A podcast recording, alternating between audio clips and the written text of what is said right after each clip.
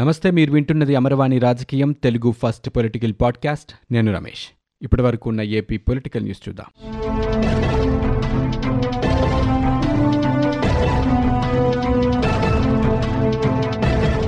ఉత్తరాంధ్రకి శ్రీకాకుళం జిల్లా మూలపేటలో నిర్మించ తలపెట్టిన ఓడరేవు ఒక మణిహారం కాబోతుందని భోగాపురం విమానాశ్రయం కిరీటం కాబోతుందని ముఖ్యమంత్రి జగన్మోహన్ రెడ్డి అన్నారు.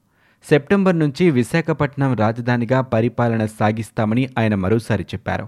విజయనగరం జిల్లా భోగాపురంలో అంతర్జాతీయ విమానాశ్రయానికి చింతపల్లిలో ఫిష్ ల్యాండింగ్ జెట్టీకి తీర గ్రామాలు సహా విమానాశ్రయానికి నీరు సరఫరా చేసే తారకరామ తీర్థసాగరం పనులకి శంకుస్థాపన చేశారు జగన్మోహన్ రెడ్డి.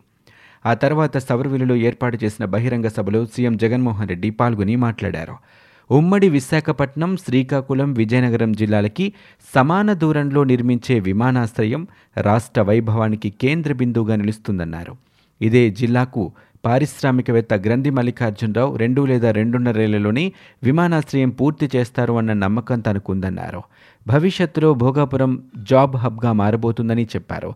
రెండు వేల ఇరవై ఆరు నాటికి ఇక్కడి నుంచి A three eighty double decker విమానాలు దిగుతాయని ఆ కార్యక్రమాన్ని మళ్ళీ తానే ప్రారంభిస్తానని ఆశాభావాన్ని ఈ సందర్భంగా జగన్మోహన్ రెడ్డి వ్యక్తం చేశారు.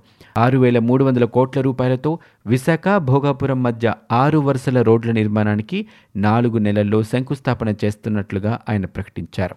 ఎంపీ అవినాష్ రెడ్డిని అరెస్టు చేయడం చాలా అవసరమని ఆయన దాఖలు చేసిన ముందస్తు బెయిల్ పిటిషన్ను కొట్టేయాలని తెలంగాణ హైకోర్టుని సీబీఐ అభ్యర్థించింది. మాజీ మంత్రి వివేకా హత్య కేసు వెనక కుట్రలో ఇంకా ఎవరైనా ఉన్నారేమో అని ఆయన ద్వారా తెలుసుకోవాల్సి ఉందంటూ నివేదించింది.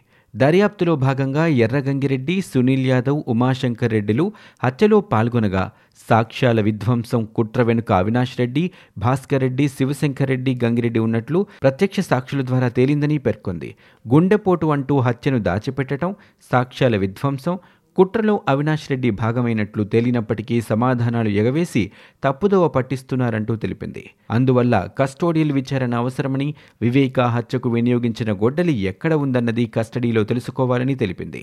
వివేక హత్య తర్వాత రెండు వేల పంతొమ్మిది మార్చి పదిహేనవ తేదీ తెల్లవారుజామున ఒంటి గంట యాభై ఎనిమిది నిమిషాలకి అవినాష్ ఇంట్లో సునీల్ యాదవ్ ఉన్నట్లు గూగుల్ టేక్అవుట్ ద్వారా తేలిందని దీంతో పాటు నిందితుల మధ్య పంపిణీ జరిగిన నాలుగు కోట్ల రూపాయల లావాదేవీల వివరాలు సునీల్ యాదవ్కి అవినాష్ రెడ్డికి మధ్య సంబంధం తేలాల్సి ఉందని తెలిపింది. రాజధాని అమరావతిలో ఆర్థికంగా వెనుకబడిన తరగతులకి ఇల్లు నిర్మించాల్సిన చట్టబద్ధ బాధ్యత తమపై ఉందంటున్న ప్రభుత్వం ఇతర పనుల విషయంలో చట్టబద్ధమైన బాధ్యతను ఎందుకు నెరవేర్చడం లేదంటూ హైకోర్టు తాజాగా ప్రశ్నించింది. హైకోర్టు న్యాయవాదులకి కనీస మౌలిక సదుపాయాలు లేవని పేర్కొంది. వాటి గురించి ఎందుకు పట్టించుకోవటం లేదని అంది. రాష్ట్రంలో ఏ ప్రాంతానికి చెందిన పేదలకైనా రాజధాని అమరావతిలో ఇళ్ళ స్థలాలిచ్చే ప్రక్రియని సవాలు చేస్తూ దాఖలైన వ్యాజ్యాలపై విచారణ జరిగిన సందర్భంగా హైకోర్టు ప్రశ్నించింది. సుదీర్ఘ వాదనలు విన్న తర్వాత ఈ వ్యవహారంపై తగిన మధ్యంతర ఉత్తర్వులు ఇస్తామని పేర్కొంది. హైకోర్టు ప్రధాన న్యాయమూర్తి జస్టిస్ ప్రశాంత్ కుమార్ మిశ్రా జస్టిస్ రవినాథ్ దిల్హార్తో కూడిన ధర్మాసనం ప్రకటించింది. రాష్ట్రంలో ఏ ప్రాంతానికైనా చెందిన పేదలకి రాజధాని అమరావతిలో పదకొండు వందల ముప్పై నాలుగు ఎకరాల్లో ఇళ్ళ స్థలాలు ఇచ్చే నిమిత్తం జిల్లా కలెక్టర్లకు భూ బదలాయింపు నిమిత్తం సిఆర్డీఏ కమిషనర్కు అనుమతిస్తూ పురపాలక శాఖ ప్రత్యేక ప్రధాన కార్యదర్శి వై శ్రీలక్ష్మి ఈ ఏడాది మార్చి ముప్పై ఒకటిన జీవో నలభై ఐదు జారీ చేశారు. ఆ జీవోని సవాలు చేస్తూ రాజధాని ప్రాంత రైతులు శివయ్య రాజేష్ బెజవాడ రమేష్ బాబు ఇతరులు హైకోర్టులో వ్యాజ్యాలు దాఖలు చేశారు. ఆంధ్రప్రదేశ్ రాష్ట్రంలో దళితులపై దమనకాండ కొనసాగుతుందని తెలుగుదేశం పార్టీ ప్రధాన కార్యదర్శి నారా లోకేష్ అన్నారు. యువగలం పాదయాత్ర సందర్భంగా కర్నూలు జిల్లాలో ఆయన పాల్గొన్నారు. పలువురు దళితుల ప్రశ్నలకు ఆయన సమాధానము ఇచ్చారు. దళితుల ఉప ప్రణాళిక నిధులు వేల కోట్లు పక్కదారి పట్టిస్తున్నారంటూ ఆరోపణలు చేశారు నారా లోకేష్. బాధిత దళితులకు మద్దతుగా పోరాడుతున్న దళితులపైనే ఎస్సీ ఎస్టీ అత్యాచార నిరోధక చట్టం కింద కేసులు నమోదు చేస్తున్నారంటూ దుయ్యబట్టారు. ప్రశ్నించినా పోరాడినా అడ్డగోలుగా కేసులు నమోదు చేసి జైళ్ళకి పంపుతున్నారంటూ విమర్శ విమర్శలు చేశారు. దళితుల భూములని వైకాపా నేతలు లాక్కుంటున్నారని ఆరోపించారు. టీడీపీ హయాంలో భూమిని కొనుగోలు చేసి దళితులకు పంపిణీ చేశామని గుర్తు చేశారు. తాము అధికారంలోకి వచ్చాక ప్రతి సంవత్సరం దళితులకు భూ పంపిణీ చేస్తామంటూ నారా లోకేష్ హామీ ఇచ్చారు. తెలుగు ప్రజల ఆత్మగౌరవానికి ప్రతీక అయిన విశాఖ ఉక్కు కర్మాగారాన్ని విక్రయించాలని చూస్తే సహించేది లేదంటూ విశాఖ ఉక్కు పరిరక్షణ పోరాట సమితి ప్రజా సంఘాలు రాజకీయ పార్టీల నేతలు హెచ్చరించారు. విశాఖ ఉక్కు ప్రైవేటీకరణని వ్యతిరేకిస్తూ పరిరక్షణ పోరాట కమిటీ ఇచ్చిన పిలుపు మేరకు విజయవాడలో రాస్తారోకో తలపెట్టారు.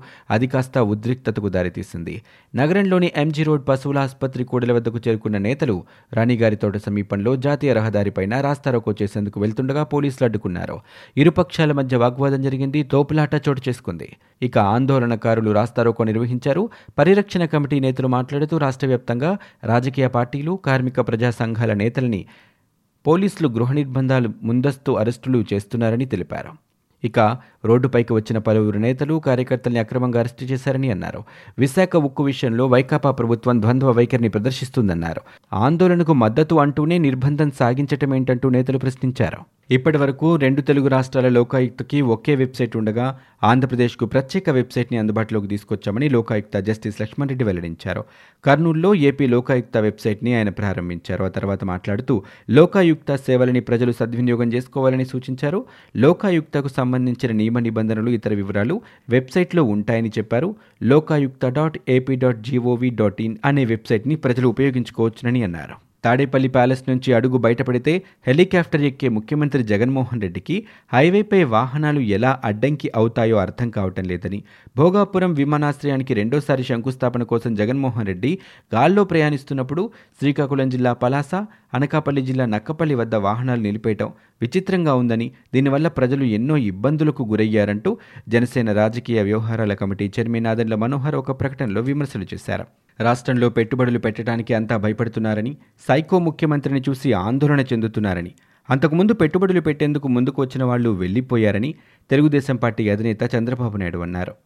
రెండు వేల పంతొమ్మిది రెండు వేల ఇరవై రెండు మధ్య భారతదేశంలో మొత్తం పదమూడు లక్షల నలభై రెండు వేల మూడు వందల ఎనభై తొమ్మిది కోట్ల పెట్టుబడులు వస్తే ఆంధ్రప్రదేశ్కి వచ్చినవి ఐదు వేల ఏడు వందల యాభై ఒక్క కోట్లని అంటే సున్నా పాయింట్ నలభై రెండు శాతం మాత్రమే అన్నారు.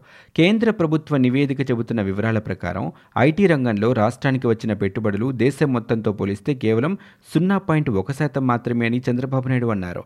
దీనివల్ల నిరుద్యోగిత రేటు పెరిగిపోయిందని ఉన్నత విద్యలో పీజీ కోర్సులకి స్కాలర్షిప్లు లేవని చదువుకోనివ్వటం లేదని పరిశ్రమలు తీసుకురావటం లేదని ఉద్యోగాలు లేవని రాష్ట్రం భ్రష్టు పట్టడానికి కారణం ముఖ్యమంత్రి జగన్మోహన్ రెడ్డి అంటూ చంద్రబాబు నాయుడు విమర్శలు చేశారు.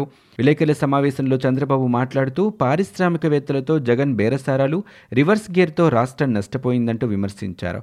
ప్రజలు విద్యావంతులు మేలుకోవాల్సిన సమయం వచ్చిందన్నారు. వైఎస్ఆర్ కళ్యాణమస్తు షాదీ తోఫా పథకాల కింద ఇచ్చే ఆర్థిక సహాయాన్ని వధువు తల్లి ఖాతాలో జమ చేయనున్నట్లు ప్రభుత్వం వెల్లడించింది. కులాంతర వివాహాల విషయంలో వధువు ఖాతాలోకి ఆర్థిక సహాయాన్ని విడుదల చేస్తామని ప్రకటించింది. ఈ మేరకు పథకాల మార్గదర్శకాలకు సంబంధించిన ఉత్తర్వుల్ని సాంఘిక సామాజిక సంక్షేమ శాఖ విడుదల చేసింది. ఎస్సీ ఎస్టీలకు లక్ష కులాంతర వివాహాలకు లక్ష ఇరవై వేలు మైనారిటీలకు లక్ష బీసీలకు యాభై వేలు బీసీల కులాంతర వివాహాలకు డెబ్బై ఐదు వేల రూపాయలు దివ్యాంగులకి లక్షన్నర భవన నిర్మాణ కార్మిక కుటుంబాలకి నలభై వేల రూపాయల ఆర్థిక సహాయం అందించనుంది. అర్హులు గ్రామ వార్డు సచివాలయాల్లో దరఖాస్తు చేసుకోవాలని సూచించింది. ఇవి ఇప్పటివరకు ఉన్న ఏపీ పొలిటికల్ న్యూస్. మీరు వింటున్నది అమరవాణి రాజకీయం తెలుగు ఫస్ట్ పొలిటికల్ పాడ్కాస్ట్. నేను Ramesh. For more details visit WWW dot Amarvani dot in. We are also available on Google Podcast, Spotify, iTunes, and Apple Podcast.